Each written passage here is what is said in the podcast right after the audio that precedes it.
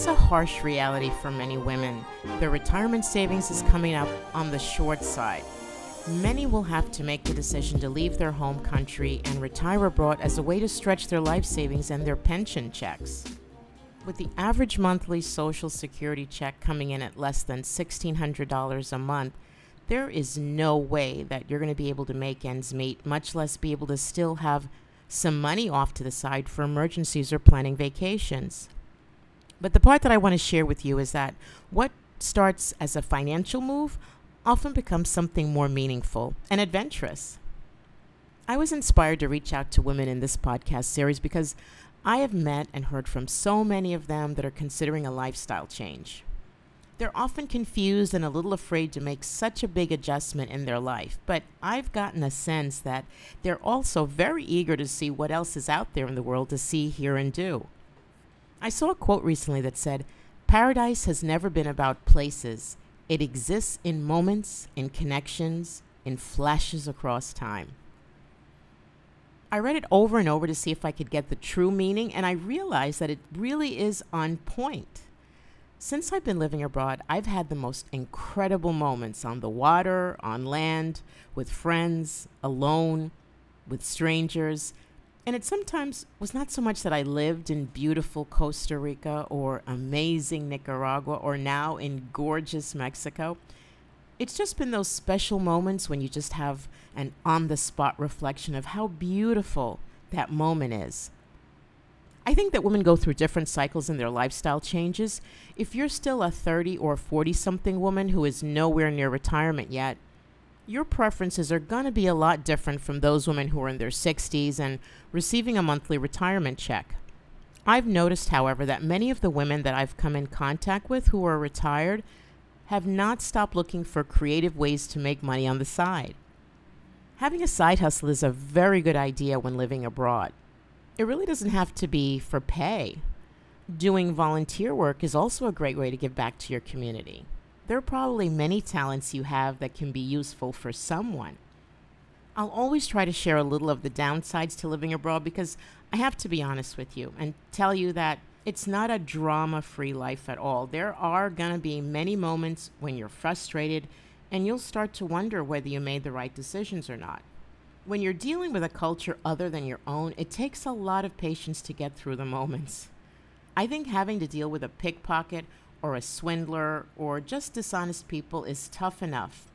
Having to handle this when you're in your home country, but dealing it when dealing with it when you're in a strange land is a totally another issue. The majority of us tend to move to places where the economy is more depressed than where we came from, partly because of the cheaper cost of living so at that point, you can just expect that the locals will see you as someone financially prosperous and you'll have an unlimited flow of cash coming through your hands. I've been disappointed many times throughout my time abroad with locals who befriended me and then came up with a sob story to see if I'd feel emotionally moved to help them out. There were some people who may have deserved an extra hand or two, but there were many who made their living off of trying to trick others. And I don't care how much you explain to them your financial situation, it really doesn't matter.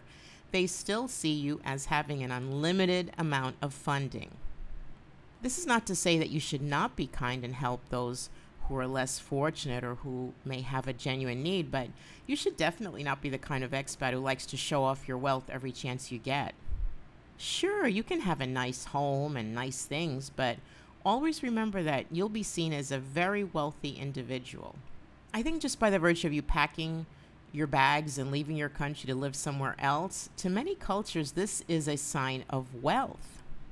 The last cleaning lady I had when I lived in Nicaragua used to come to my house just once a week to clean, and I think she used to roll her eyes at me when I used to complain how I needed to find ways to make extra money.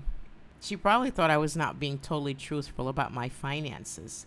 She was very faithful and a wonderful and loyal helper.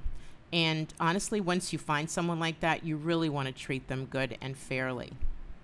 I do recall a time, though, when I was running a hostel at the beach in Nicaragua, and I had a really nice girl who came to help out in the restaurant on the weekends. She was pretty much everything you could ask for in an employee. She was always on time and always did a good job in the kitchen. Well, come to find out, she was secretly taking home cans of tuna fish from the kitchen cabinets. Now, if you knew her personally, you'd discover she had really no reason whatsoever to steal anything from her employer. She was paid a fair wage working for me, and she lived at home with her parents, who provided her with everything she needed. So, why she would need to steal cans of tuna fish is a mystery. I don't think it was so much a need as much as just a mentality of, well, you have plenty of it and can afford to buy more, so it's no big deal if I take one or two. It won't hurt you financially. That's just a cultural thing and something you're going to have to learn to adapt to. I also recall a time when a good friend of mine had stopped by for a visit and had brought a friend of his along.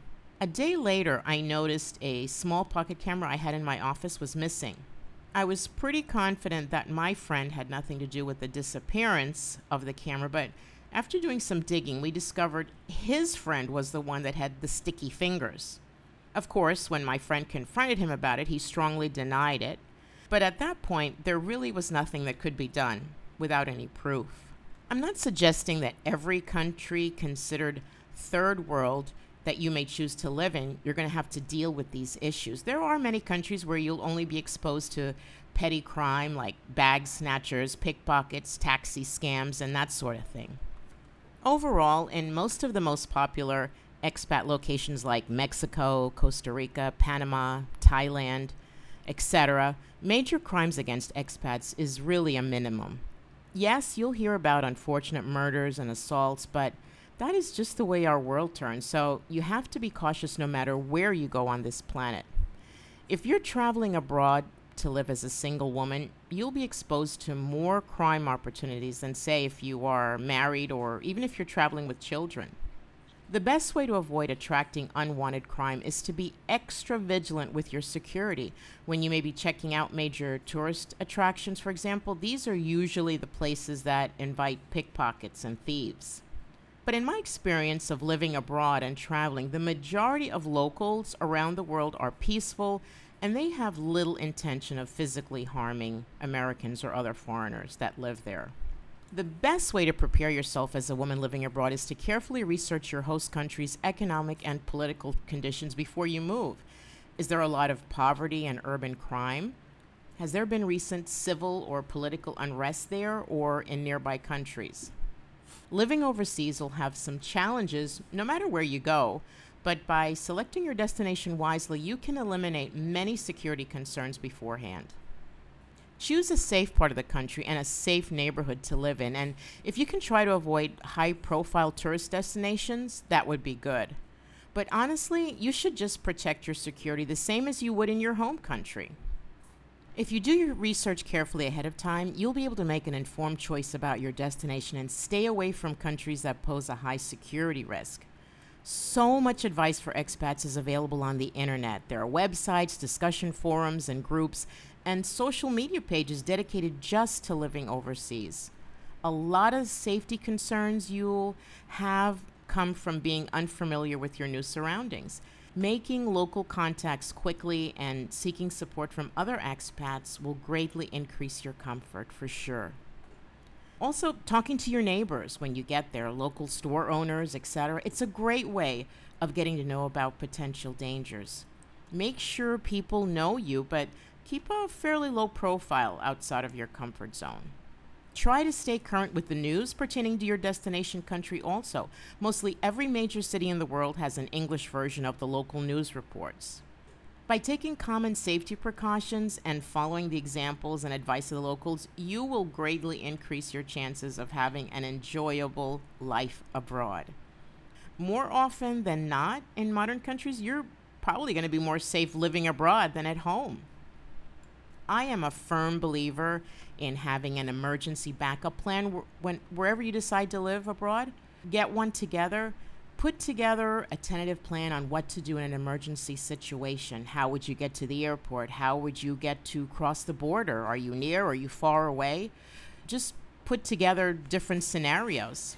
If you're a single mom and there are young children involved, make sure that they understand what they should do too if the need arises to put a plan into action. When living abroad, your safety should always be your number one priority. This is Caroline, and we'll talk soon.